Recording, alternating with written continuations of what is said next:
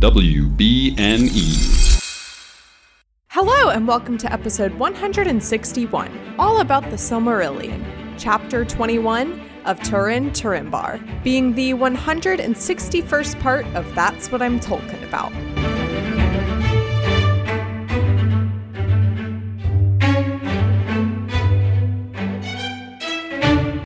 My name is Mary Clay. If that's too complicated for you, just call me MC. I've been experiencing the world of J.R.R. Tolkien for the first time, and right now I am reading the Silmarillion, so you don't have to.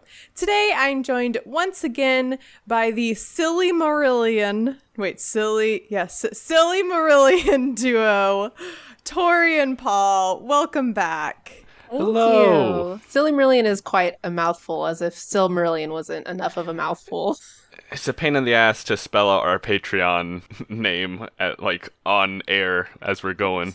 I mean, it's no more a mouthful than that's what I'm talking about, which is a very long True. name that I True. hate having to type out. And I usually just use the acronym Twitter.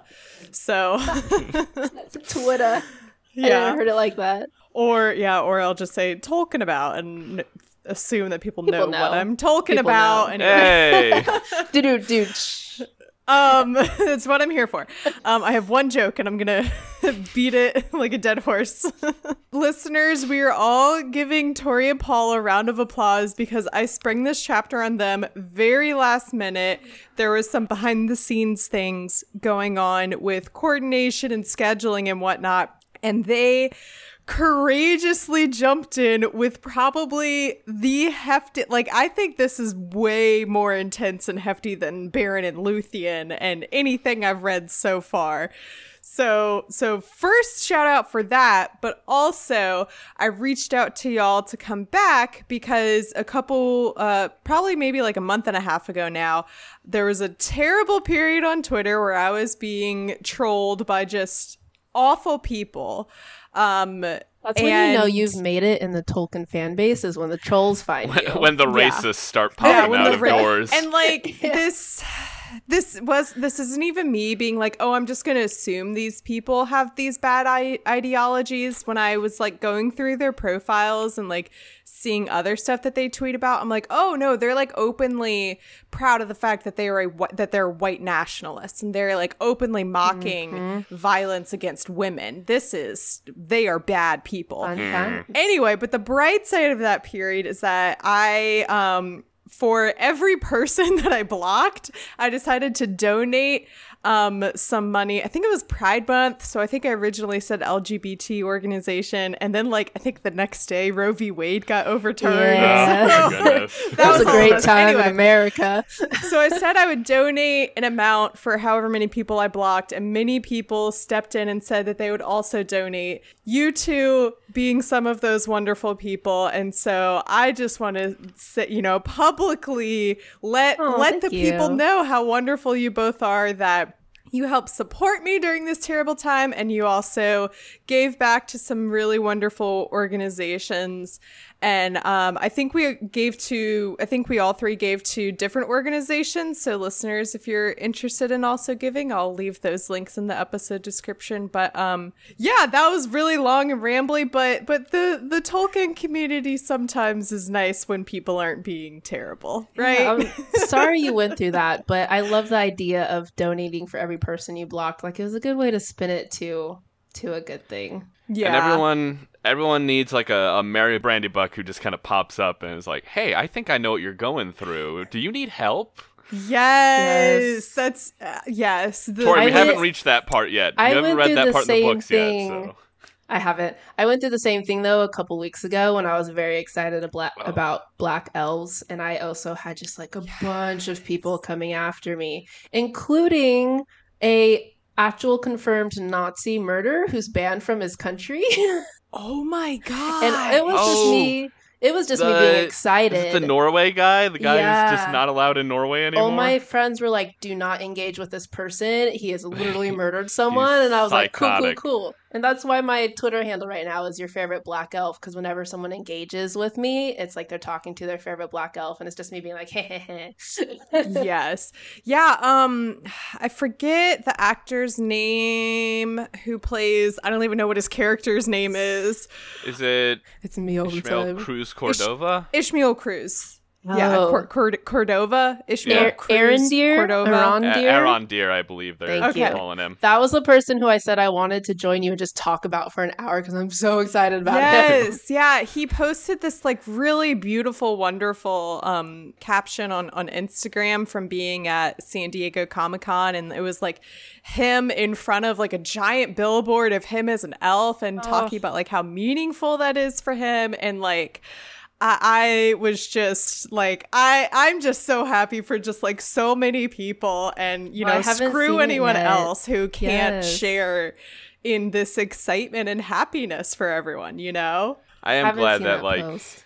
we see like actually quite a few like popular people in the Tolkien fandom coming out and giving their support. Like uh, I think the Tolkien professor went to the San Diego Mhm. Comic Con and he got to see it. Um, like the uh, several big TikTokers who big thing whose big thing is talking about Lord of the Rings lore. oh yeah They went and it looks like they had a great time. And so If I had known, see, here's the thing: is that I'm not. and you're like, "Where's my ticket?" yeah. First of all, where's my ticket? Um, I'm still only slightly bitter that I wasn't invited to that Tolkien event in Oxford uh, earlier You, Oh. this year. you too. and us Um, Yeah. both. anyway, I I'm not a big like Comic Con type person. I, I mean, I've never been to a Comic Con, but I just think I would be overwhelmed and stressed out, um, and uncomfortable. So I haven't been to any. But seeing all of the different Tolkien creators going, I was like, I would have gone just to hang out with y'all. like, Right? like forget everything else that we learned that that week and that weekend from the the different panels and Q and A's and what and whatever. I was like, I just want to hang out with all of y'all. Honestly, that was like I got to do that last September when there was a big Tolkien Twitter moot in uh in LA and I flew up to LA and I met all these people I met online and I'm like, "Oh my god, we can all be nerdy together. We can all dress like hobbits and just talk about nerdy stuff. It's amazing." I haven't heard of anything happening this year, but I'm like, I kind of want it to happen again because the the Tolkien Twitter Yeah. friend group has just Do we have kind to of make grown our own? more. Do we have to make our own with Make your the own uh, event, yeah. Maybe this is the announcement. our Rings of Power premiere? Mary Clay, you have like a month to buy your flight. Let's go. Oh jeez. Oh jeez. Um, Less than a month. I just want to know where is because you know there's there's LeakyCon, which is a con specifically for Harry Potter. I think there needs to be um, what, what would Think of the yeah clever name Tolkien right now. I don't. I'll Is that too I'll original? workshop and, And, get back and to y'all. You know? or something. yeah, there, it's got to be yeah the council the. Co- Council of Elrond. Council of Council Elrond. That's it.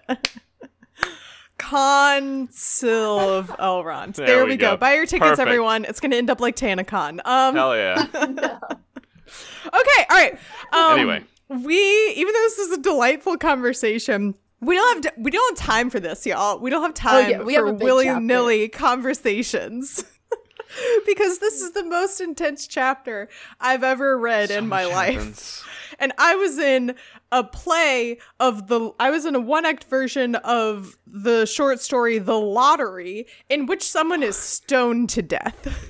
and we did it with rural Irish accents. So With that one, you get away with minimal incest, though. yes, minimal incest. Let me ask you, MC, did you have any inkling of what happens in this chapter? Or were No! you just yeah, no Oh spoilers, my God, spoilers, so you're I- just like, wait a second. Did did I read that correctly? told me they were like, it's really tragic.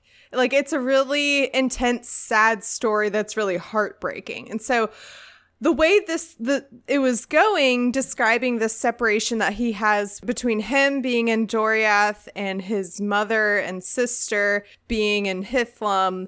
I was like, oh, something's gonna happen where like he accidentally kills them.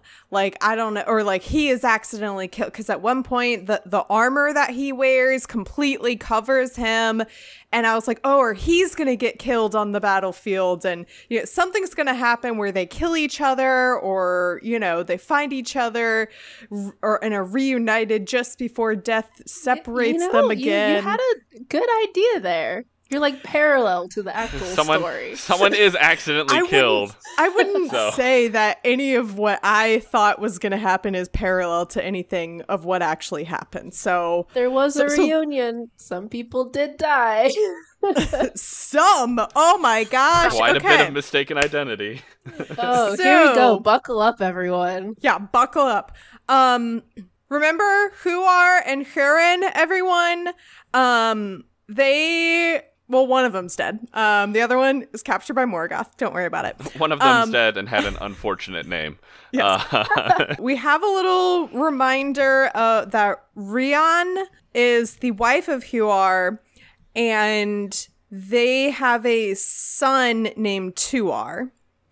And Huar died in the the Battle of Unnumbered Tears or whatever it was called in the previous chapter. I do believe it is pronounced Huor and Tuor. What am I saying? Uh, you were Like- going like- like R. You're going R. It's or. Oh, okay. Hu- Tuor. Huar and Huor. Tuor. Yes. Okay, got it. There we go.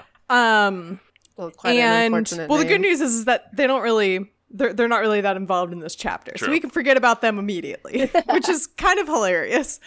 Um, and then we are told about Morwen, the wife of Hurin, um, and they have a son, Turin, and they also had a daughter named La- Laliath. Um, but she died when she was three, and Turin was very close with her. And again, this is why I was like, oh, like he already had a sister who died when they were very young. This like that's so beginning. sad, and they were close. I was This like, oh, this is gonna play into some of what happens with his other sister in the future.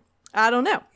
Um, so the big battle, the the fifth battle, I'm not going to say the elven name because it's nonsense. The fifth battle is happening, and Morwen um, believes that the Easterlings are going to take Hurin and take him. No, Turin. I don't even Turin's bother trying to been remember all these names. I just look at Paul. I'm like, is that correct? So you're doing great, MC. You're doing great. Also, more. Uh, it's not Laliath. It's Lalaith. I Lala- believe. okay, yeah. And I'll just say it. Uh, Nirnaeth Arnoediad for the. Uh, oh, battle. one more time, please. It- Run that back. Nirnaeth Arnoediad. See, it doesn't matter how many times you tell me how to pronounce it, my mouth will not form those syllables. Uh, yeah. I've tried it, doesn't work. Um, it's like how, for, for some reason, despite Prisoner of Azkaban being my favorite of the Harry Potter movies, my mouth cannot prone- correctly pronounce the director's name. And his name is Alfonso Cu- Cuarón, but like You see the you see the letters and you're like that the doesn't R's, work. Like I- and the, the the vowels and there's an It accent in there. T- it, it doesn't flow out of my you know, he does have quite a white elf-like last name, so mouth. maybe Elven is just not your thing. It's not. It's not at all. Maybe dwarven. We'll Yeah. we'll try that next next week. Um Ooh.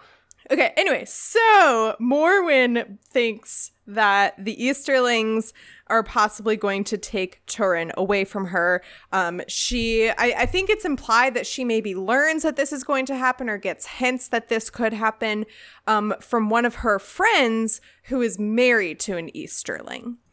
Um, and they come back into play later. And so Morwen sends Turin to the the safety of Doriath, which I was like, good luck there. like Thingol notoriously has like stayed out of everything, but then I guess Beren came um and and changed everything for him. Um And I believe Morwen is a cousin of Beren. Oh, okay. Are they co- okay? Um, and yeah, that would make sense. I forget the yeah these guys that were for the most part, the characters that we're talking about in this chapter are human, except for a few elves speckled in here and there. So, so these are these are men. Yeah. Um, and so Thingol welcomes him into Doriath, into the girdle of Melian. Um, it just says Thingol's mood was changed towards the houses of the elf friends. And I'm like, okay, I guess we just have to take his word for it. Like, there wasn't really much um, in Beren and Luthien, like at the end, showing that like transformation or like how he would have like come to those feelings. So I guess we just assume it's I because guess when his life is saved by Beren, he's like, He's changed his "Oh mind, wow, yeah. That have my daughter." sense, yeah. For a few years, Turin and Morwen exchange letters and messages, and she sends to Doriath at some point the dragon helm of Dorlomin, um, which is their their house's heirloom, the set of armor, the dragon helm. Unfortunately, there gets to a point where the messengers stop returning. So Thingol's like, I'm not wasting any more of my men to talk to your mother. Sorry, kiddo. Eventually, the you know, the war is waging on with Morgoth. So Turin goes out to fight and battle. Um, and he in this process becomes friends with Beleg. What is it? Ba- Beleg Strongbow. That's Yes. it. My Beleg favorite Cuthalion. character in all of the Silmarillion, which He's was my pretty- biggest mistake. Yeah. Just don't have a favorite We character will learn. ever. Beleg is a bro. He he's pretty cool. Um, we're not going to worry about it much for now. Um, and so they're out battling and you know doing manly stuff and fighting the war. And um, three years passes, and he they they return. Um, and Turin about this time, just so everyone has like a, a reference for what's going on, I think he's about like 21 years old. Um, so he is either, you know, early 20s or late teens. That's kind of like where we're kicking things off with, with his age, if you're curious. Um, and so Turin comes back, and while he was gone, this elf named Sa- Saeros, Saeros, Saeros, I believe. Saeros um started he, he's mad. He's frustrated with Turin. He hates him because Thingol has taken him in as a foster son and he has certain honors about him even though he's just ugh a man. Um so Saeros hates him and Turin's like come at me bro fine. Exactly. Like, put your money where your mouth is. Um, one night at dinner, Saeros insults the women, uh, the the the people of Hithlum, and Turin like throws something at him. Um, A drinking vessel. Yeah, a so it's like drinking he vessel, basically like a- takes a cup and just hucks it at his head. Yes, so dramatic. And then the next day, the uh, Turin is trying to leave Menegroth, but Sarah stops him, and then Turin like fights him off and somehow strips him of his clothes. And Saeros then goes running through the woods and accidentally falls like off a cliff and and dies. And that's it. And that's all, Yeah. folks. You ever Um, you ever accidentally just do that? Chase a man naked through the woods till he falls off a cliff. I'm just imagining Sure. like this a scene from Glee where they get like slushied and then it's just a, a sad events of bullying of like high school. But just just fantasize it a little bit. Throw in a cliff. But but kill them. but kill them. Naked. Um, It's like that one time they put salt rocks in the slushy and they threw it at Blaine and he had a scratch cornea and he had to be written out of the show because in real life Darren Criss was going on Broadway for a few weeks and how to succeed in business without really trying because he was taking over for Nick Jonas who took over for Daniel Radcliffe. I didn't know this I had no- backstory. I lived I lived on the internet in the year 2011. That's Um, right, nerds. This was just a convoluted way to introduce the new podcast, Glee Lore. That's the next season. um, Stay tuned. So, um, Turin is like, "Oh no, Dad's gonna kill me." I might have done something bad. Maybe I shouldn't have put rocks in the slushy. Ba- Beleg was standing there and kind of like, or either he was there when it happened or he heard what happened, and so he's like, "Come on, bro, let's go back." I believe it's And- and- Mablung who's there. Oh, it's Mablung. That's it. Yeah. Um, in my Their brain, co- they're their interchangeable. Even though like different things happens to them in my head, they're just entertaining. they are yeah, basically the same. They're both just two captains of Doriath, and whenever Yes. anything happens, it's either one It's of either those one of two them. getting Yeah. involved. So Mablung is like, "All right, come on, buddy. Let's go. Let's go back and talk to Thingol and explain what happened. And I'm sure he's gonna pardon you. Don't worry about it. I'll be there to defend you. This was just a terrible accident. And also, like, Turin was defending himself too because um Saeros came at him." And like he Turin was just minding his own business, and then this elf who has beef with him just like decided to to come at him and you know I, it's not turin's fault that he decided to fight back you know Yeah. and i also don't think I, I think this was just a freak accident you know i don't think turin if he had like pushed him off the cliff you know fine that's different but Mhm. It's, it's the strip Either way- naked part. How did you accidentally? yeah i don't get It that sounds. It sounds like. Okay, so let me- Saeros What are the waylaid logistics? him and basically with like a sword, and Saeros had a Mm. sword, and Turin basically took the sword and was like strip naked, and I feel Yeah, like it he was going to Saeros, humiliate fleeing him. in terror before him. F- wait, no. Oh, just says um, Turin overcame him and set him to run naked as a hunted beast through the woods. That's all it says. yeah. So I don't know exactly what happened. Maybe he was maybe he was holding him at I don't know sword point and I was feel like, like he did take do off your clothes and go streaking through the forest now. Like Yeah. that's a funny prank. And then he died by mistake. Um. So Oops. I, either way, however this happened, accident, not an accident, Turin is like, no way am I going back there. He's gonna kill me. I'm gonna be exiled. I'm peacing out. Bye. And he refuses to go and see Thingol for fear of of not being pardoned and being, you know, imprisoned or, or put to death. Um, and then not surprisingly, Thingol is like, Thingol says, I would not have any say that Turin was driven forth unjustly into the wild, and gladly would I welcome him back, for I loved him well. And so everyone's like, well, I guess Turin's just in the woods now because he thinks he's in trouble, even though he's not. It's like, like- he's It's like when you're like, okay, we were gonna have to tell dad, and your sibling's like, ah, no, no, don't tell, don't tell dad. it's like It's just like breaking down. it's fine. like, Like- I'm running away. And this is also just like a classic like 90s sitcom miscommunication trope of a family, you know, where like the kid thinks that they're going to be in trouble so they run away, but the parents are like, I mean, yeah, I'm disappointed in what happened, But it's going to be a learning opportunity for everyone. but. I still yeah, but I still love you and then you know that sentimental full house music comes in and faded. Think Um, it's like, you know, sometimes you accidentally kill a naked man. It's okay. You have Just like still specify. love put a you. hand. yeah. Back in my day, Um, so Turin finds this band of outlaws. He eventually becomes their captain. Puts on a leather jacket, pulls out a switchblade. He's like, time to be a Puts street on some tough. aviators or something. Yeah. time to join West Side Story. yes. Um, and he names himself ne- Nathan the Wronged. So Nathan. he I'm Nathan, Nathan now. or Nathan, yeah. Nathan the Wronged.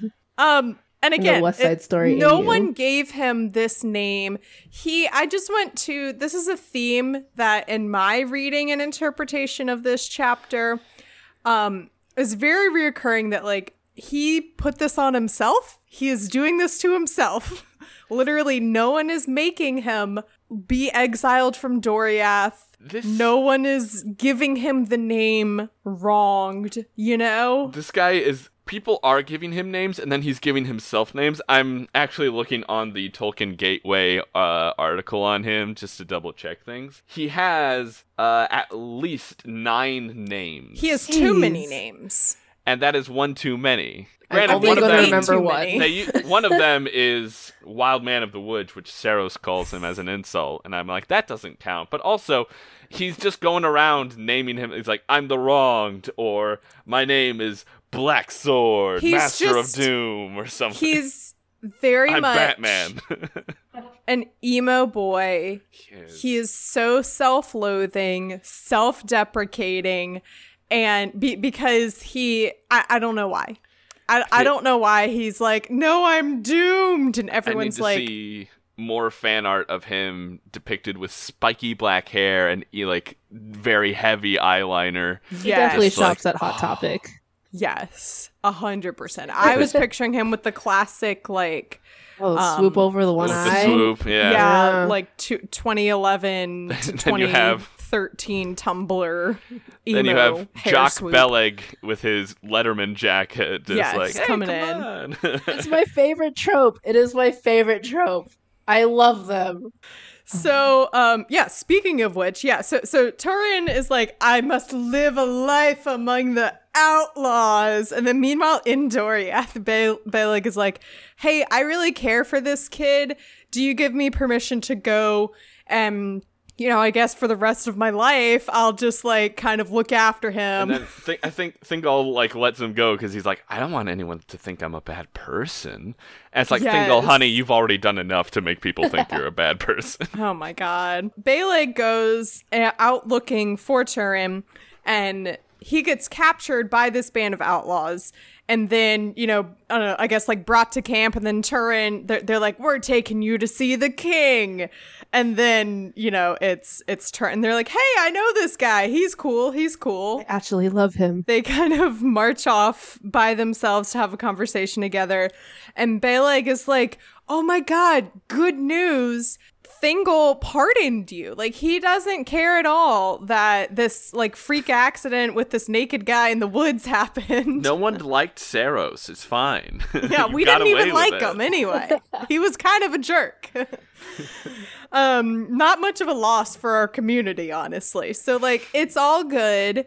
You should come back to Doriath. It'll all be great. He's also telling him of the war going on, and he's like, there's this battle happening with some orcs on listen listeners like in many chapters we're not going to concern ourselves with the geography really. Just just know that like battles are happening Probably north places, somewhere. you know? Yeah. Um and so Beleg is like come with me and fight and like do all this stuff. Like you're totally pardoned. You can join us again. It's all good.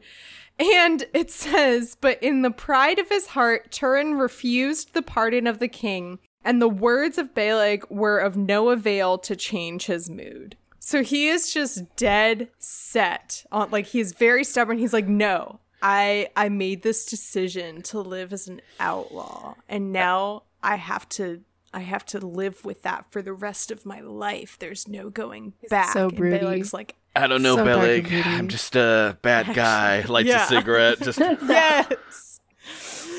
Um. get over it, you nerd.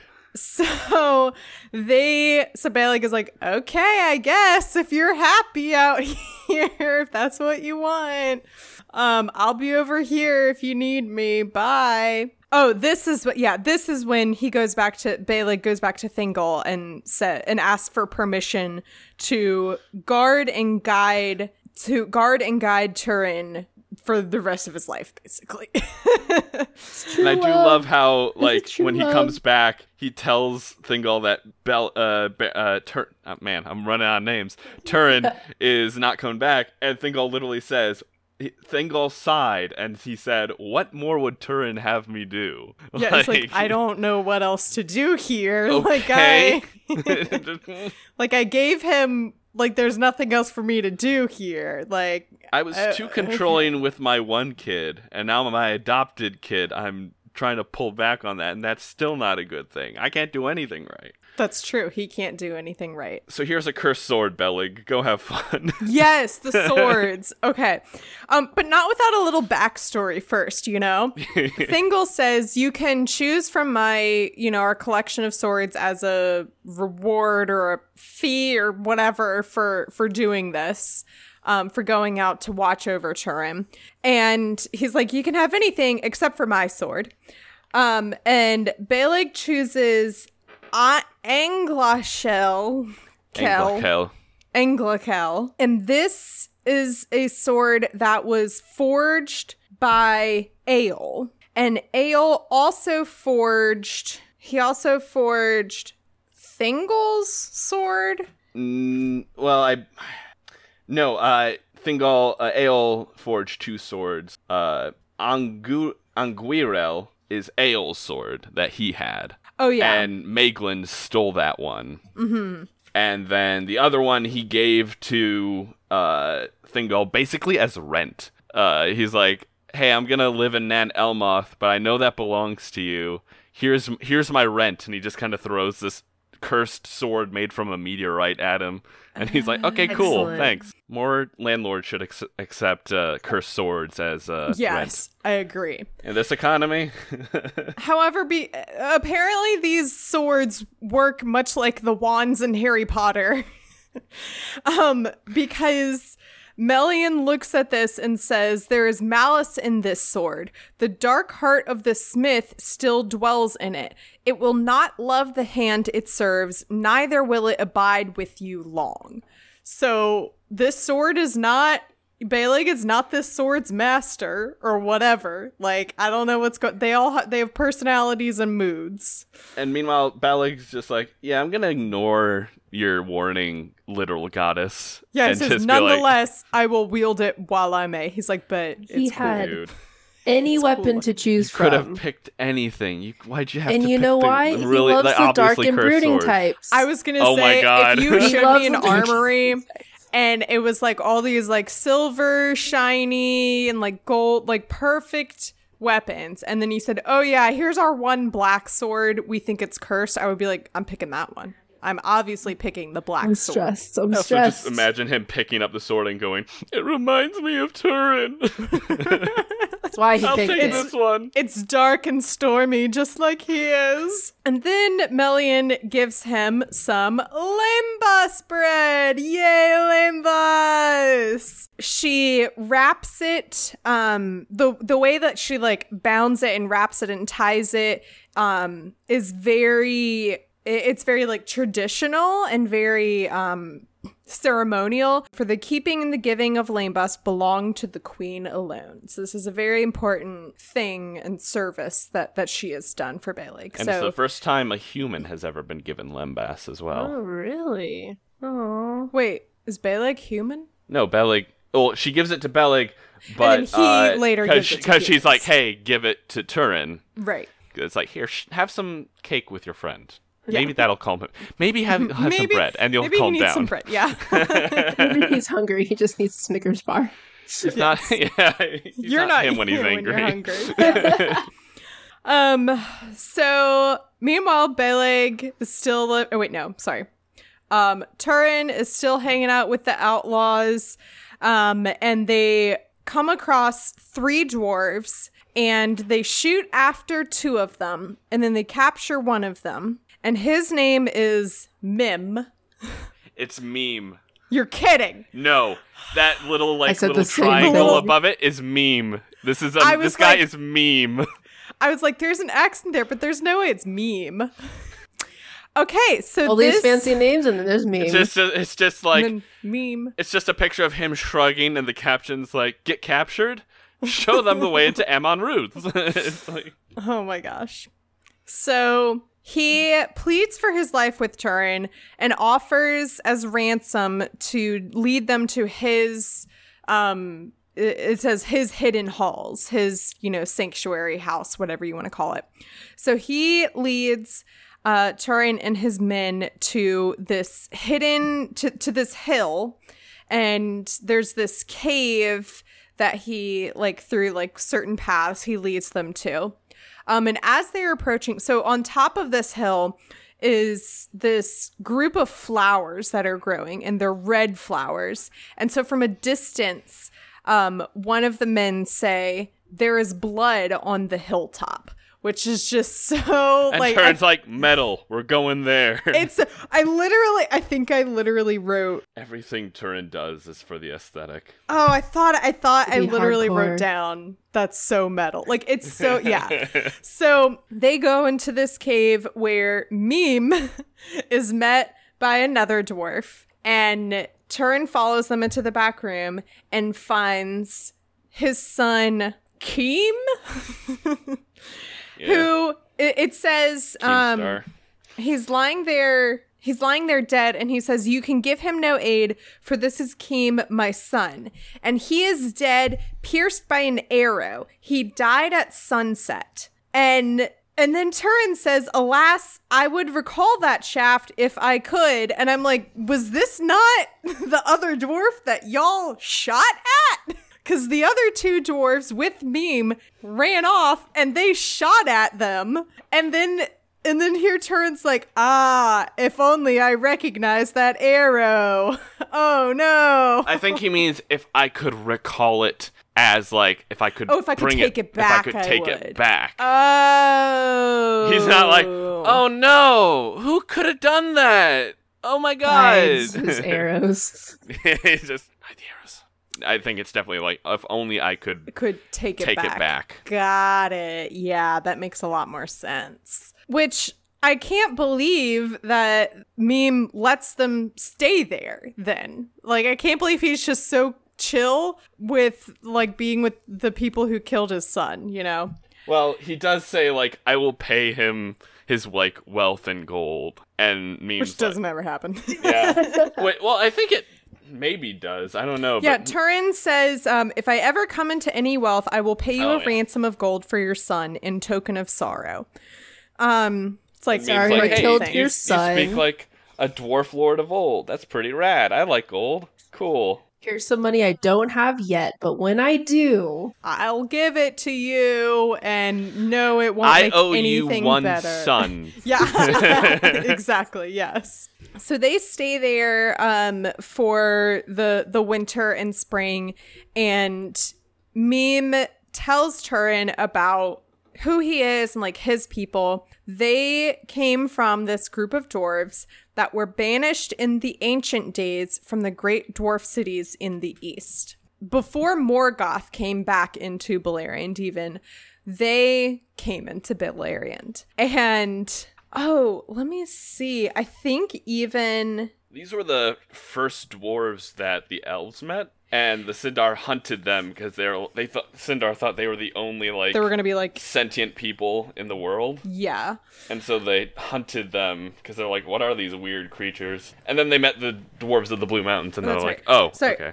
I wanted to read this one quote. That's right. Okay, so back when Turin has first taken Meme captive and Meme is, you know, trying to bargain for his life, and he in turn asks where his home is, he says, Amon Rûdh is that hill called now, since the elves changed all the names which I just think like like the elves are full on colonizers.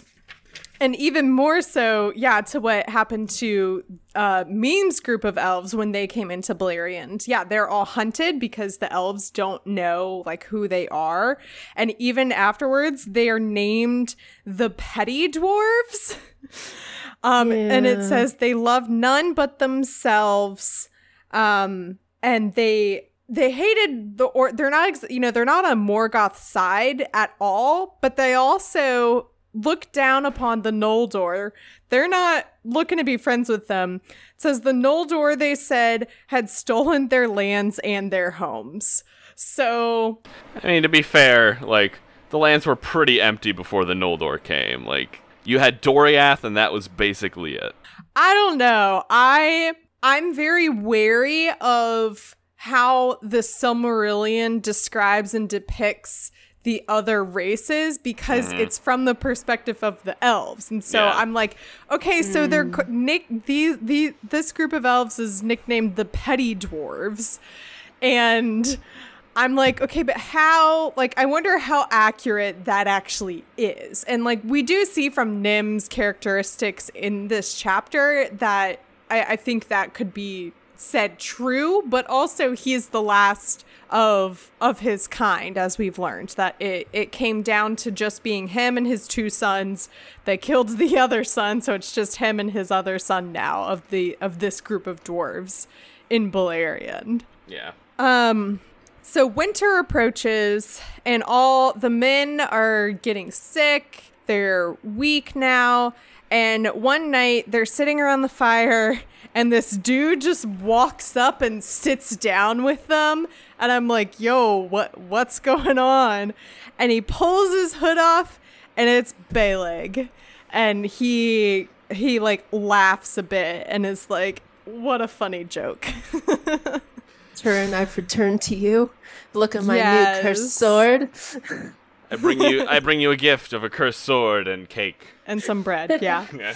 Um, so he oh, and also he brings him the dragon helm. So he brings them this super important set of armor. Babe, you forgot your emo helmet.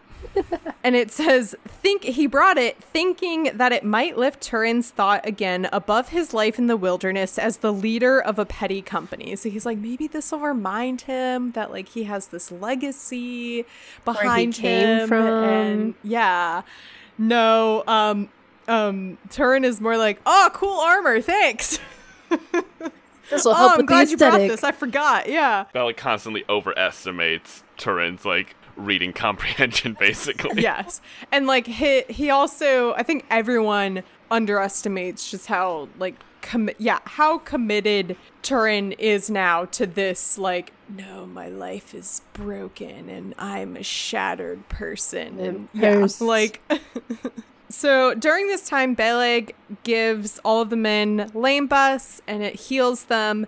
And so he is well liked among the men. And then Meme is like, I guess, just like skulking in the shadows of his like cave, staring at him. And he, d- uh, um, obviously, you know, Beleg is an elf first of all so he doesn't like him automatically for that and then he comes in and is like all of a sudden the cool new guy of the group oh yeah and then like just so random it goes who knows now the councils of morgoth Oh, remember that guy? What Remember was he Morgoth? doing? We don't know. I literally I love that it's like, yeah, who knows what he's up to anyway. And then this long paragraph about like the malice and like everything he's up to. He's a dark lord, blah blah blah. And then it says like who who could possibly even know what he's up to? Save only Melian, the queen. And I'm like, what, why don't we like utilize her more? Tolkien, Tolkien, why don't we do more with her?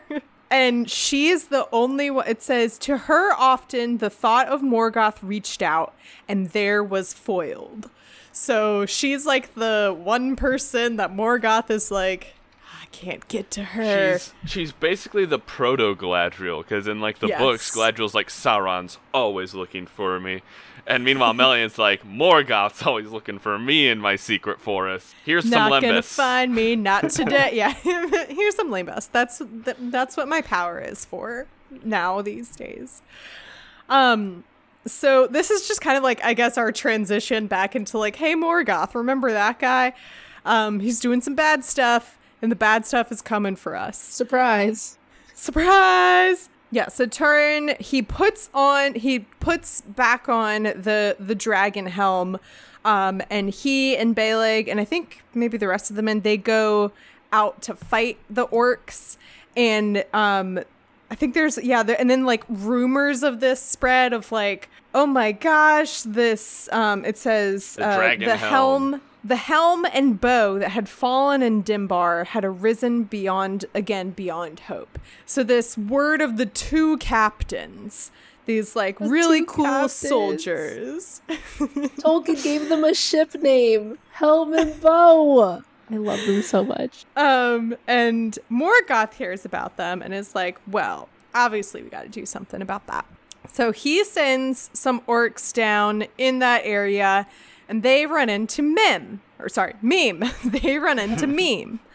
And he pulls another, I don't know, Uno reverse. I don't know, whatever. He, he does the exact same thing again. he gets his running theme is getting captured and to get out of it going let me show you the Show you my secret fancy cave. house. Yeah. The secret So- tunnel. He's like, yeah, so many secret tunnels. So many secret tunnels here. Um, and so he's like, if you let me go, and also if you promise not to kill Turin, um, I will lead you to where everyone else is. I'll lead you to my house. And they're like, oh, we promise we're not going to kill him. Meanwhile, like nudging each other and like winking. And so they have a bit of a battle, but then Turin is, and, and Beleg is knocked down and Turin is captured and taken away. Meme meanwhile was like watching all this from the background and he sees that Beleg he assumes is dead and then he goes over to him and is about to like deal the finishing blow but Beleg is like roar and scares him off. It's like all it says. Just- he like yells at him. He's like i'm still alive! And then it says that he, yeah meme is like runs away. Yeah it says in terror fled wailing from the hilltop. And that's it. Does he not come back? Is that the last we see of him? i don't know. I really don't know. So i guess we'll- who knows? Um and see that's the thing with the Silmarillion is that anytime a character is not like explicitly cut down right in front of my eyes, I'm like, nah, we're gonna see them again. And a lot of times you don't. And like it's these It's random side characters of no consequence that I'm like, they're gonna come to play later. time. They're gonna come back later. Enough maybe for a future like Amazon Prime to play with. I don't know. Yeah, maybe. Beleg follows the trail of orcs to find Turin, and he comes across Gwendor, who is um, recovering. He's like fallen in the forest, and no one is around. So if he fell in the forest and no one was around, does it make a sound? Anyway, hear okay. Um. anyway, so Gwendor is lying there. He has just escaped from uh Angband or from Morgoth, and he is not doing well. And Beleg, for some reason, is like, "Come with me," and he's like, "Okay." I've obtained a companion. it's like this man's half dead. Look how skinny Yeah. he is. I was like, he just escaped What Morgoth. help is he gonna be? and his serv like he just escaped the orcs and like he's recovering he's traumatized like and now you're trying and now you're trying to get him to come with you back in that same direction like let's just leave the man alone you know let's let him live his life so yeah so together they go through the forest because gwendor's like oh i think i've seen where they've gone so he leads them and they see the orcs and Turin and they're at a camp and everyone's asleep. So Beleg and Gwendor sneak over while the orcs are sleeping, grab Turin, pull him away. To be so then sad. As Beleg is cutting him, I should mention there's a storm happening, so it's very dark. They can they, they're having trouble seeing what they're doing, seeing each other. Um, and they're cutting his bonds off. Um, and it with says their black um, sword in the night. Fate that day was more strong, for the blade slipped as he cut the shackles, and Turin's foot was pricked. Then he was aroused into a sudden wakefulness of rage and fear, and he sees Beleg and Gwendor over him, and it's dark and it's stormy, and he's just been, you know, captured by the orcs. And so, thinking that they're the orcs, he grabs Beleg's sword and kills him. and that's rip. why you don't have favorite characters in the Silmarillion. And that's Because why they you will don't have die. Yeah. Yeah. when I first heard that, I was like, Paul, you fooled me. You let me tell tell you how much I love this character just to have him die in front of me. yeah. And this is No, a I podcast, so don't- people can't see my notes, but it literally is just like, oh, other page, me saying no, my boy. Um, I had one of those moments, but it's not for another couple pages. Um, also, listeners, again, very similar with the Beren and Luthien chapter. Like, I'm trying to move through this story swiftly, but so much happens, and like we're only on, we're only we're not even ten pages into it. Lord. Um, or we're just at ten pages, and there's still like fifteen more. So like, I'm trying to move Sit- through. some goes down. yeah, a lot goes down. And there's down. nothing you can really go over or skip because it's all it's It's all it's a telenovela. Wild stuff. Wild indeed. okay, so Beleg has just been killed. In this moment, I'm like, I want to see this scene on, you know, in a movie. The lightning flashes and reveals um what Turin has done. And he sees that he has just killed Beleg. And meanwhile, the lightning is casting this light on Turin's face as he is like scared, he's horrified, and Gwendor cowers before him because he's afraid that Turin is now going to kill him. Um, just like so intense. And then the thunder is going so hard that the orcs wake up. And it says they feared the thunder that came out of the west, believing it was sent against them by the great enemies beyond the sea. So they think this storm is the Valar, if only it was. Where have they been? Do they want to come help a little bit? No. Are they watching One of them sort of helps in this chapter.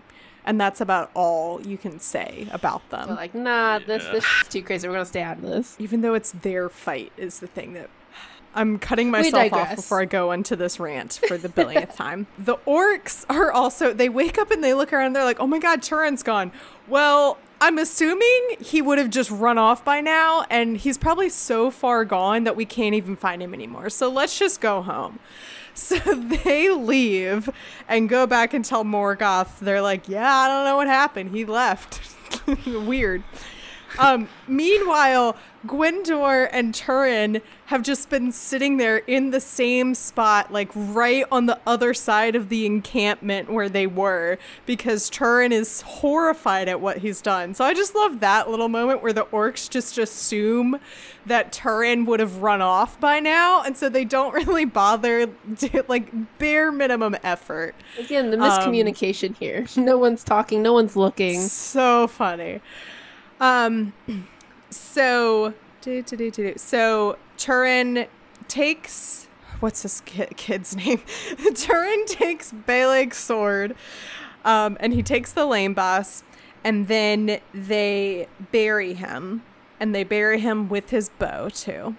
Um, and Gwendor tries to bring Turin along, um, but it says the grief that was graven on the face of Turin never faded. So he is just like struck down to his core by what has happened here and what he has done. As he should be. He killed my favorite character. Yeah. So I will say, so all of the events of this chapter, as I've said previously, like it's all like grand scheme of things, it's all Turin's fault. I think because if he had just gone back to Doriath because Thingol 100% forgave him, none of this None would of be this happening. happened. However, Yeah. when you get into like the the minor details, like this was another like freak accident, you know, this Mm. was not his fault. Um, I mean, it was his fault, but like he But didn't how mean could he have to. known? Partially know, he his didn't know. fault. yeah, Also, Bella, when when someone gives you a cursed sword, don't pick it. I also think there's a little bit of that. the aesthetic, the Mhm. aesthetic. It really bit him in the well, now it's even more cursed. oh shoot, yeah, I think. Oh yeah, it says um, the dread sword A- Anglical. Is that it? Is that how you Uh, say it? Uh, yeah, Anglico. Anglica. But the dread sword Anglical Gwendor took, saying that it were better to take in vengeance. Oh, wait, no, sorry. I thought there was a moment where it mentioned him taking it and the sword being like extra. I think I think there is. There's something, there's definitely something about like the sword knows what it has done. Like the sword knows that it killed. Okay, whatever. Too much happens in this chapter Yeah. for me to try I'm sure and we'll find come. I'm sure we'll come back to it. right? Um, so Gwendor leads Turin out of this area and in the direction of Nargothrond, and they come across this lake that he says is fed from crystal fountains unfailing and garden from and guarded from defilement by Ulmo. And so he drinks Turin drinks from this water and is healed of his madness. Nothing like magic water. Love it. Oh, that's right. This is it. Yeah. Okay. So then Gwendor gives him the sword and he says, This is a strange blade and unlike any that I have seen in Middle Earth. It mourns for Beleg even as you do, but be comforted. That's about like the least comforting thing you could ever Be say. comforted. This cursed sword is mad at you. Well, great. Yeah, it says, but be comforted, um, for I return to Nargothrond of the House of Finarfin, and you shall come with me and be healed and renewed. Oh yeah, and then yeah, Turin also he, like he's he just now says, "Who are you?" Which is so. Wait a minute. Who, are, are you? you?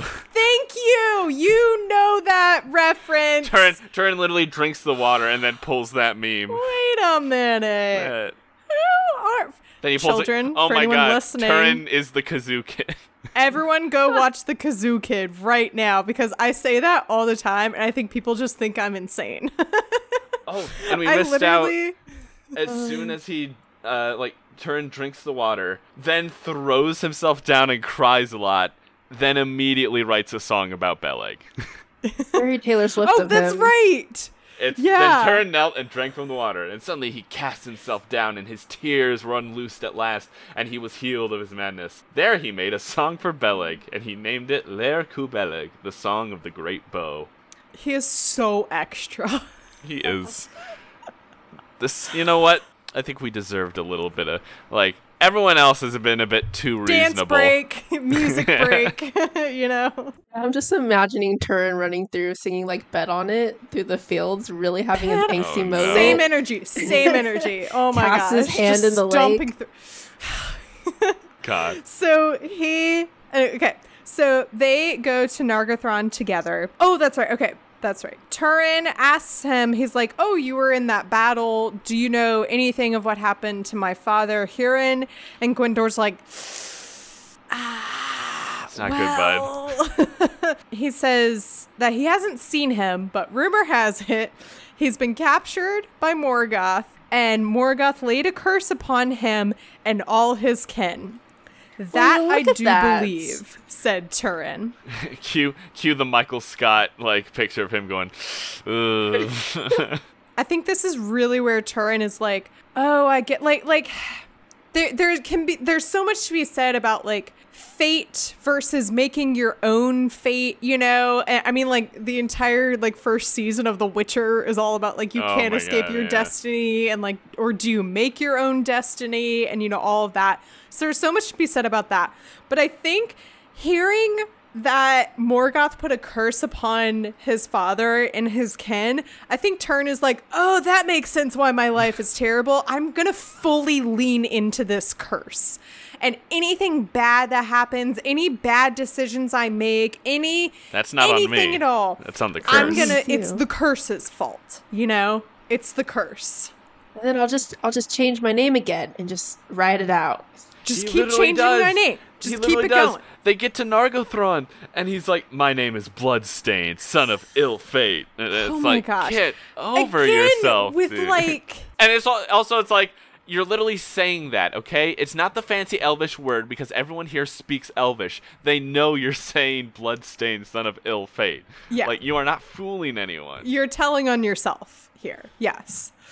Um, so they get to Nargothrond. Reminder for everyone: there is Orodreth, the brother of Finrod. Finrod. I knew it was a Finn. Couldn't remember which one.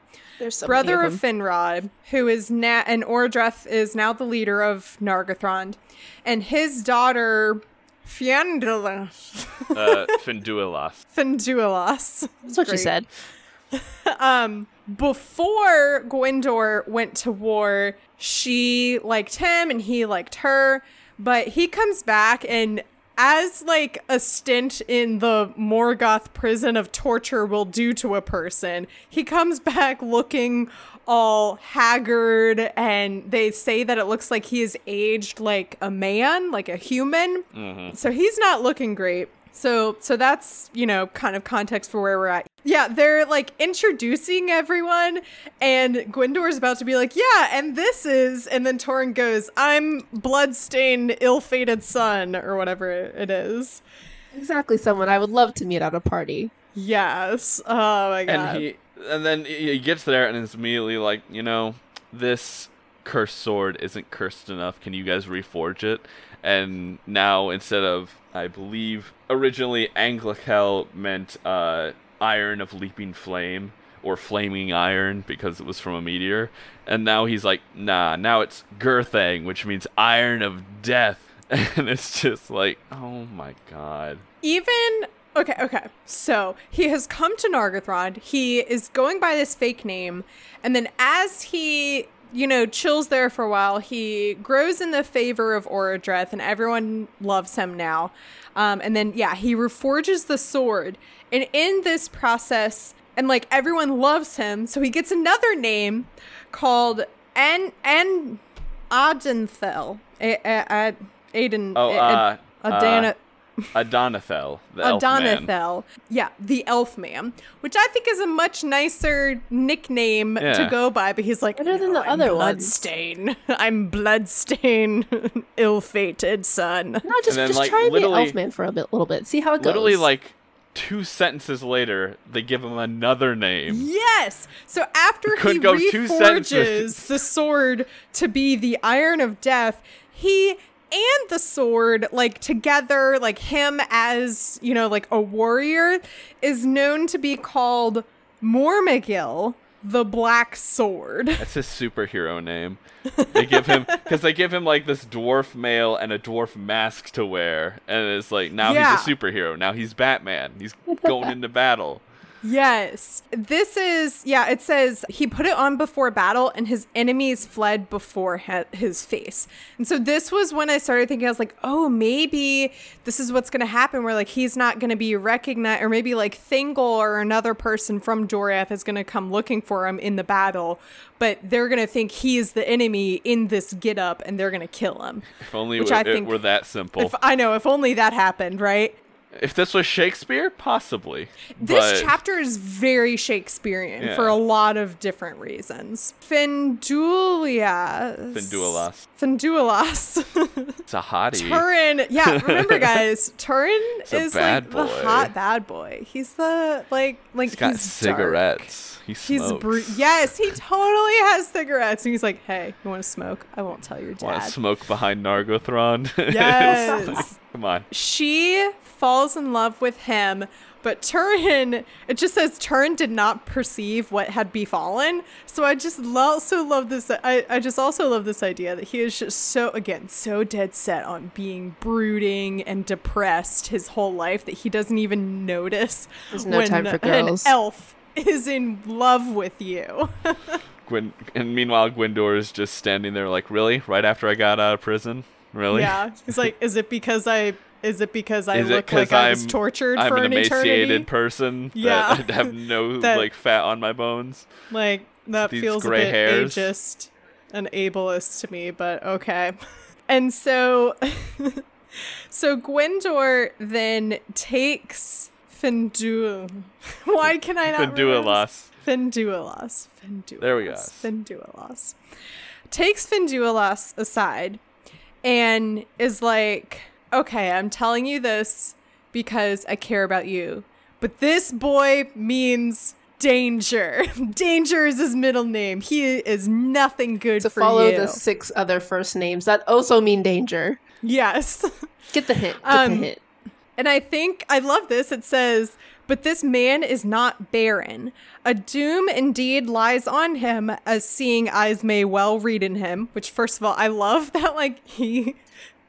he, he Turin probably cursed, thinks like I'm so mysterious and and literally everyone is like no we can obviously tell that like there's something bigger going on with your life you know like we all, we can all tell anyway um a doom indeed lies on him but a dark doom so I th- it's this idea now doom. that like Dark doom. Beren and Luthien at this point, their story has made the rounds, and Findu, Finduilas. Fin, Fin, Fin, uh, Fin- Finduilas is Fin like, the could that third. be me? It's like, honey, it's not you. Yes, she is 100% romanticized Beren and Luthien, and is like, oh my god, it's my own Beren, and and he's like, girl, no, run, no, the- Cursed Beren, Beren was brand. too preppy. yes, all of those things. We have Beren at home. The Beren at home. And it's Yeah.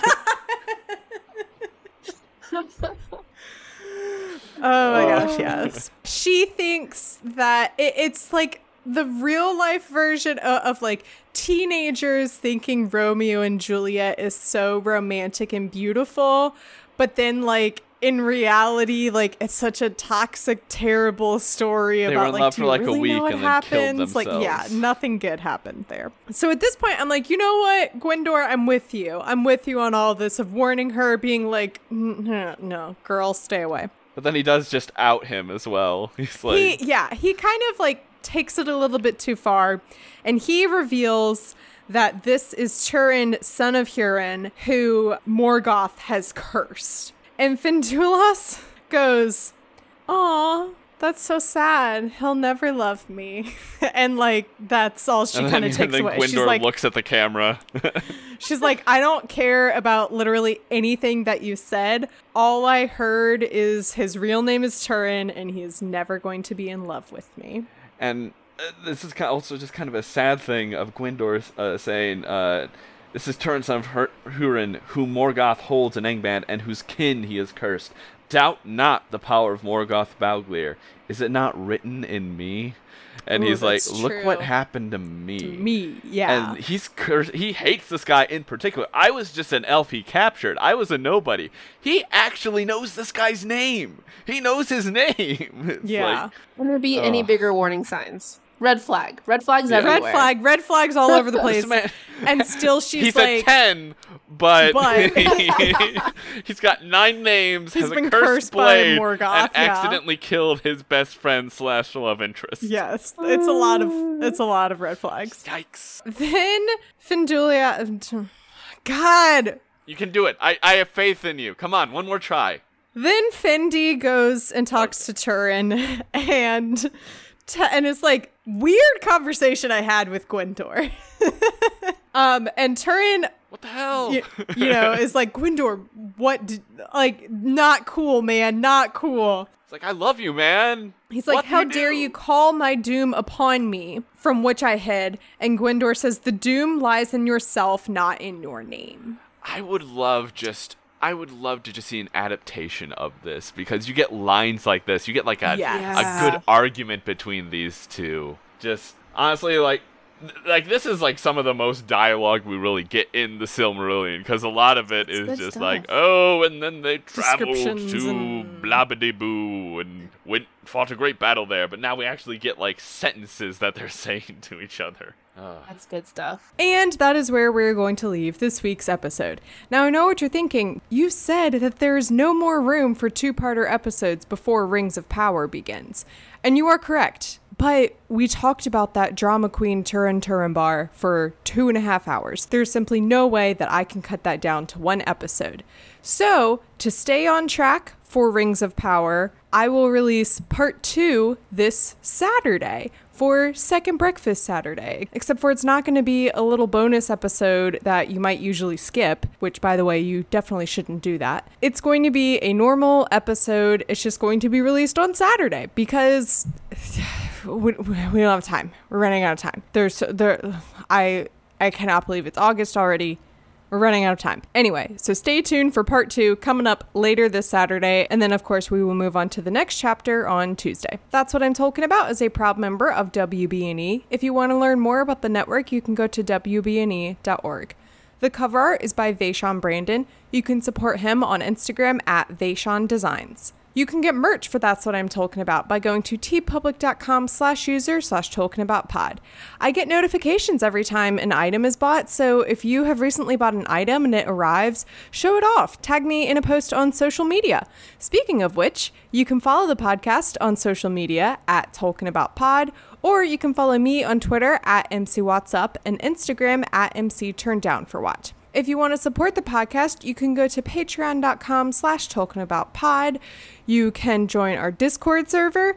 You can get access to bonus content, or you can become a sponsor of the podcast like Alan. Alan, thank you so much for your continued support of the podcast. You're a wonderful person for doing that. And I don't just mean that because, like, yes, I do like it when people enjoy my content, but it just takes an incredible kind of person to actively show your love and support for something, and I appreciate that. Just so I don't miss anything, I'm going to have Tori and Paul plug their own stuff. Twitter is Silly Marillions, plural, because the Silly Marillion was too many letters. Uh, we have a Patreon, and that one is just- Patreon.com slash the silly marillion. We are also have our own individual Twitters. I'm at good looking geek and Tori is at Toriello underscore. And And we yeah, have a podcast called The We Silly a Marillion, podcast. where you can listen to anywhere you listen to podcasts. As always, all of that is linked in the episode description, so please make sure to go check them out. And to close this thing out, I will share the first ever uh, man walks into a bar joke, which I learned on the podcast Endless Thread. They do really interesting dives into these stories from Reddit and the internet, and they went deep into the history of this translation of the earliest known bar joke, which is a dog walked into a tavern and said, I can't see a thing. I'll open this one. Don't get it? Literally no one alive does. And that's what I'm talking about.